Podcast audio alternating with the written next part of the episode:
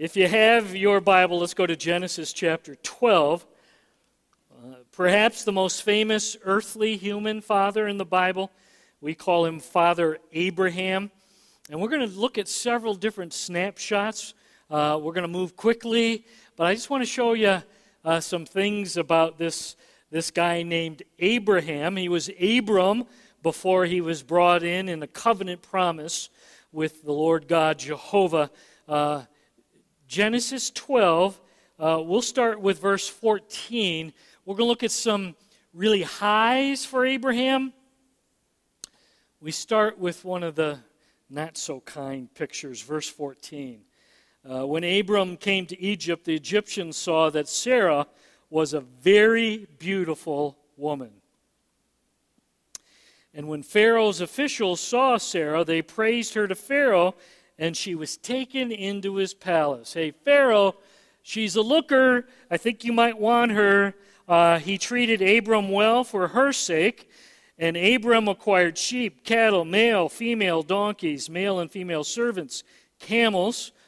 Verse 17 But the Lord inflicted serious diseases on, on Pharaoh and his household because of Abram's wife, Sarah.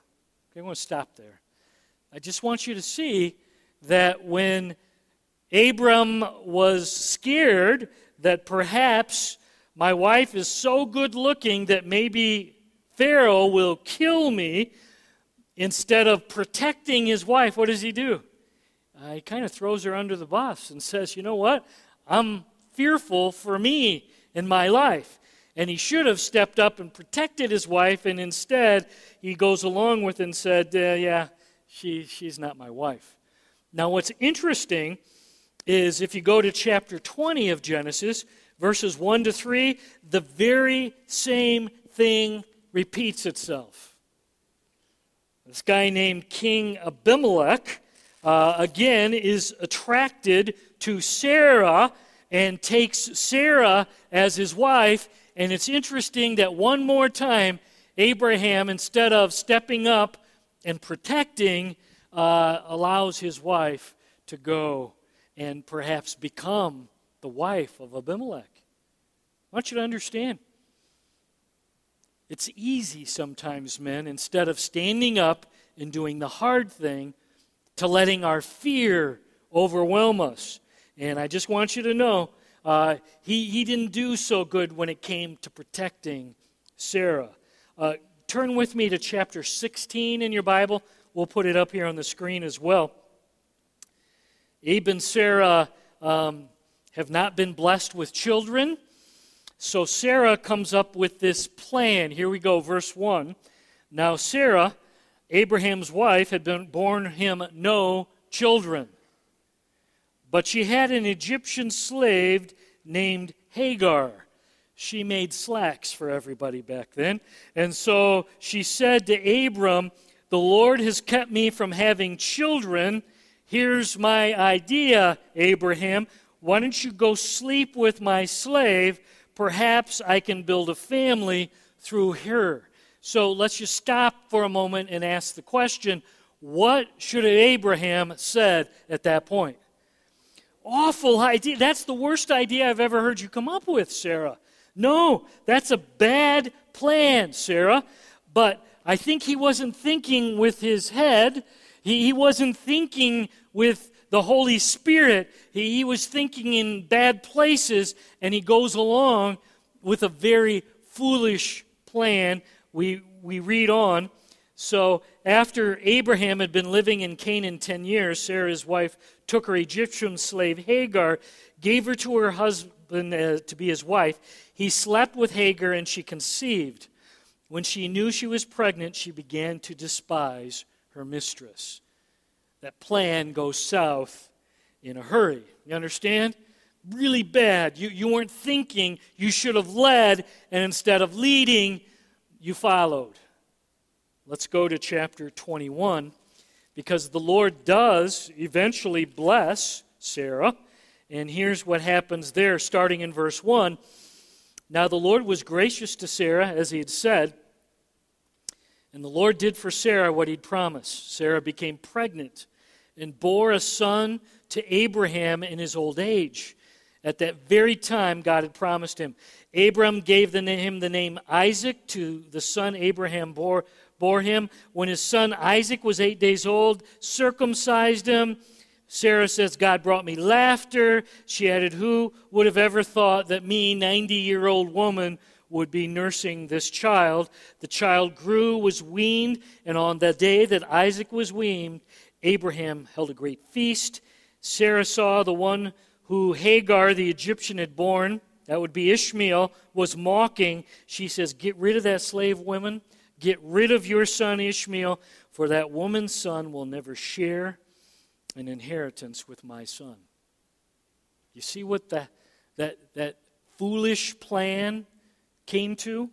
Uh, uh, started with this idea Ishmael is born, and today, to this day, the Arab people believe that Ishmael is their patriarch.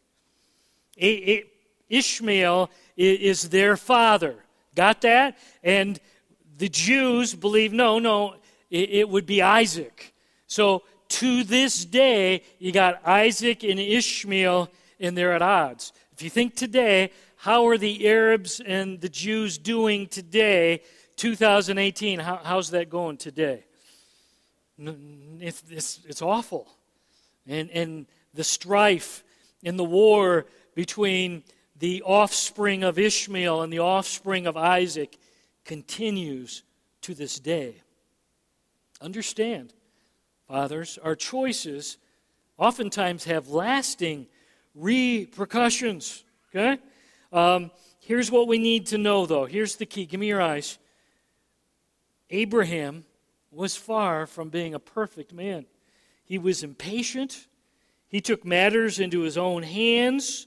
He, at times, was willing not to lead, but he followed. He, he was willing to not protect, but willing to just go along and, and not protect his wife, Sarah.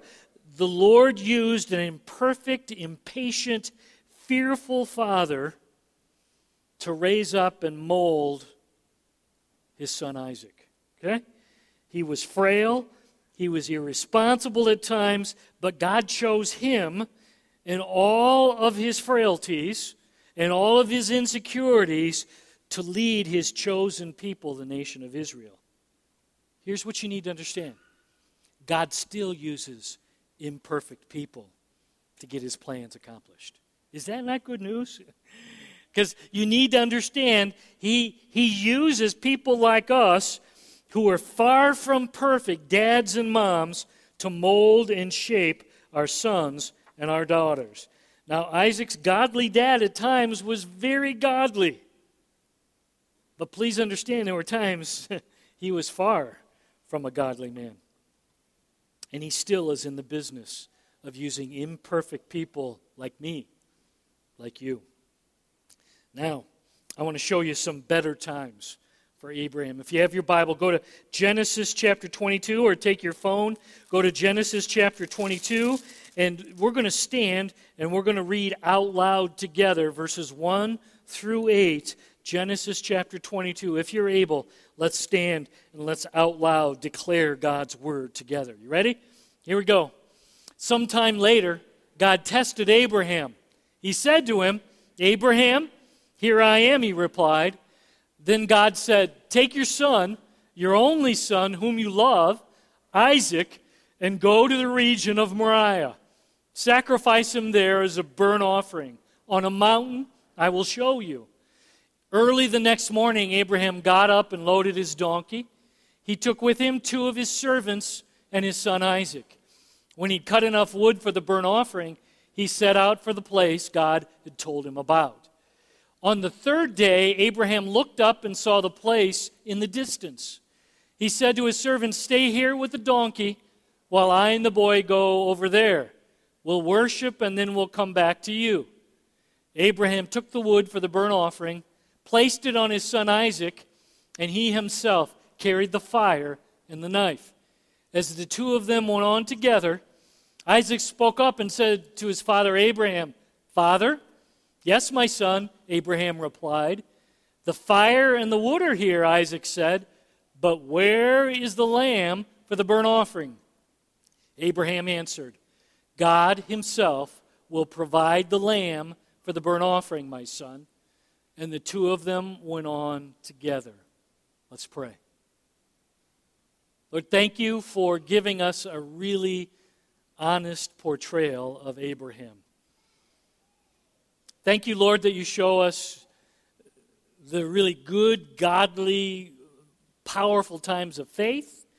And thank you, Lord, that you also show us those times where he's impatient, where he's fearful, where he makes poor choices. Lord, that, that brings us hope.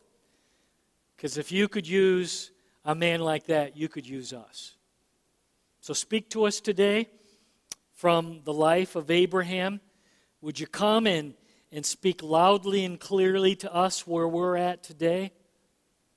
We're listening, we're ready to respond. And all the church family at Walloon Lake said with one strong voice, can be seated.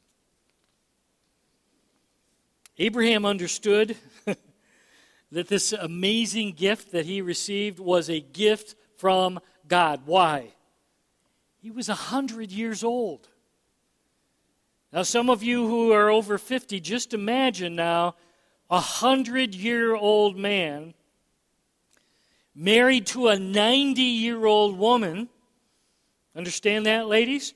Uh, and, and you say in your head, 100 year old men, 90 year old women, they shouldn't expect children. Amen? Right? No, no, that's not the way it works. It was clear God had worked supernaturally. God had blessed them with a baby, and they clearly saw that this baby was God's gift to them. But here's what's interesting Abraham was willing to offer that gift back to the Lord if that's what the Lord wanted. It's kind of interesting. Here we go. We're going to read on, verse 9. When they reached the place God had told them about, Abraham built an altar there, arranged the wood on it. He bound his son Isaac and laid him on the altar on top of the wood. Then he reached out his hand and took the knife to slay his son. I'm going to pause for a moment. Verse 6 tells us that Isaac was more than just a baby or a toddler. How do we know that? Because if he's, you know, just like two or three, you kind of get it. But verse 6 says this child, this young man, was big enough and old enough to carry the wood, enough wood to sacrifice either himself or a young ram. And if you'll think about two, three, four, five year olds, they're not going to carry much wood for very far. Do you understand? So uh, I'm suggesting to you, as do most commentators, that Isaac was instead more like 12, 13, 14 year old. Make sense? And he was old enough to carry the wood, and he was old enough to know something's going on because I carried the wood. Now dad's asking me to lay down on the wood, and he's tying me down. Tracking? And, and I would just suggest to you there's a really good chance that if Isaac didn't want to be caught by his 100 year old father, dad couldn't catch him. I, I, don't think I don't think that uh, that Isaac, if he didn't want to be caught, Abraham was no way going to be able to catch him and wrestle him to the ground at 100. This 12, 13, 14, 15 year old son. But instead, here's what happened. Then he reached out his hand and took the knife to slay his son. But the angel of the Lord called out to Abraham from heaven Abraham! Abraham, here I am, he replied. Don't lay a hand on the boy. Don't do anything to him. Now I know that you fear God because you've not withheld from me your son, your only son. Hebrews tells us gives us a little more insight that Abraham was thinking that if God could me, give me at 100 and my wife Sarah at 90 a child, Hebrews tells us, Hall of Faith, then even if I bring the knife down, the Lord is going to heal him. The Lord will bring him back to life. That, that's the faith that Abraham had.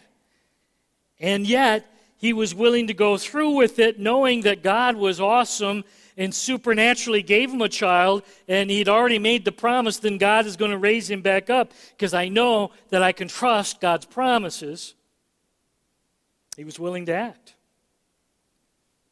He feared the Lord more than he feared obedience, doing something he really didn't understand. Now, if you were Isaac, how are you thinking right now? Track with me. You're Isaac, you're 12, 13, 14, 15, and you're bound, tied up, and you see dad raise the knife. Um, what are you thinking right now?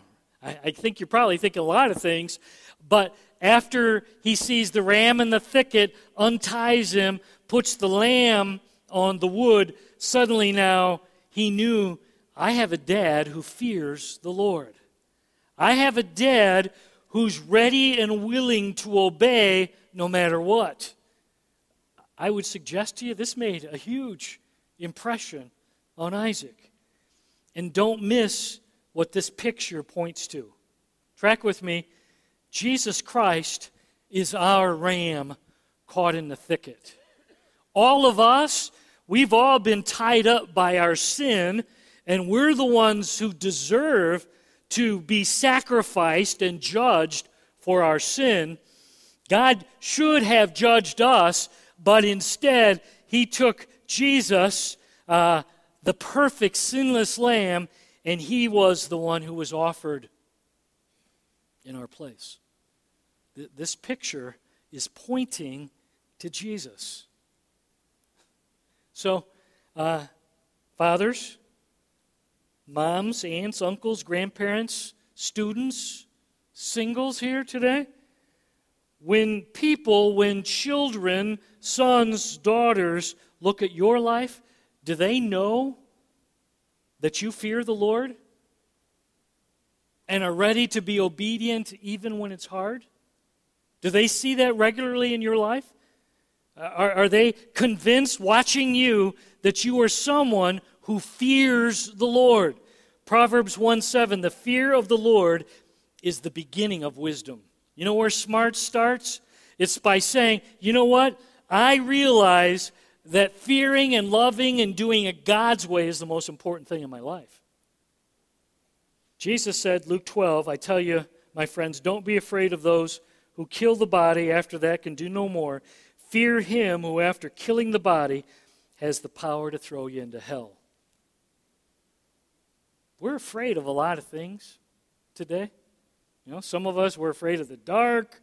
I'm afraid of uh, the IRS. I'm afraid of a tornado. I'm afraid, you just keep going. Uh, can I suggest to you, give me your eyes, that the one that we should be most fearful of is our Lord God Almighty, of Jesus Christ, the judge. I'm afraid not to know and daily walk with Jesus. You know why? Because I know what it's like when I wander away, because I lived years and years far away from. I'm afraid not to walk with Jesus because I know what the Lord had to do to wake me up. You understand? And what He had to do to get my attention, I say, you know what, Lord? Me and you. I'm not going back there. By your grace, Lord, as you work in me, I'm not going over. I'm afraid not to live for you. That's what our children need to see in us. They're dying to see that we love the Lord more than anything else. One more event, and we're done. Go with me to uh, Genesis chapter 24, real quick. Genesis 24, 17 17 tells us Isaac's mom was 90. Sarah was 90 when Isaac was born. Uh, 21 5, Abraham was 100 when Isaac was born. Genesis 23 1 tells us Sarah lived to be 127 years old. Okay? Uh, and Abraham was 10 years older. So if she's 127, how old is Abraham here? 137. So as we come into chapter 24, uh, Isaac is pushing 40. 37 plus, between 23 and 24. And dad, Abraham, is pushing 140. I would just suggest that's old by any standard, okay? Uh, and now it's time for his son Isaac to get married. Ready? Verse 1, chapter 24. Uh, last thing we're going to look at. Now, Abraham was very old, almost 140. Lord had blessed him in every way. He says to his servant in the household, the one in charge of everything, Put your hand under my thigh. Well, that's weird. This is the way they made promises in this day. You know, uh, we would write it down with a lawyer. This is how they made promises. I want you to swear by the Lord, the God of heaven, the God of the earth, that you will not get a wife for my son from the daughters of the Canaanites among whom I am right now living. Swear instead, verse 4, that you'll go to my country, my own relatives, and get a wife for my son Isaac. Okay? With, with his dying breath, with his last amount of time and energy, Abraham's focus I want my son to have a godly wife. I don't want him to have a wife who worship idols. I want him to have a wife from the area where I come from, and they're looking and worshiping Jehovah God, the God of the Bible. Swear to me that you won't let my son marry one of these Canaanites who, who are wanting to worship gods made of stone and wood and metal. Firm, resolute, and he makes them promise. If you slide down to verses 7 and 8, and that's exactly what happens.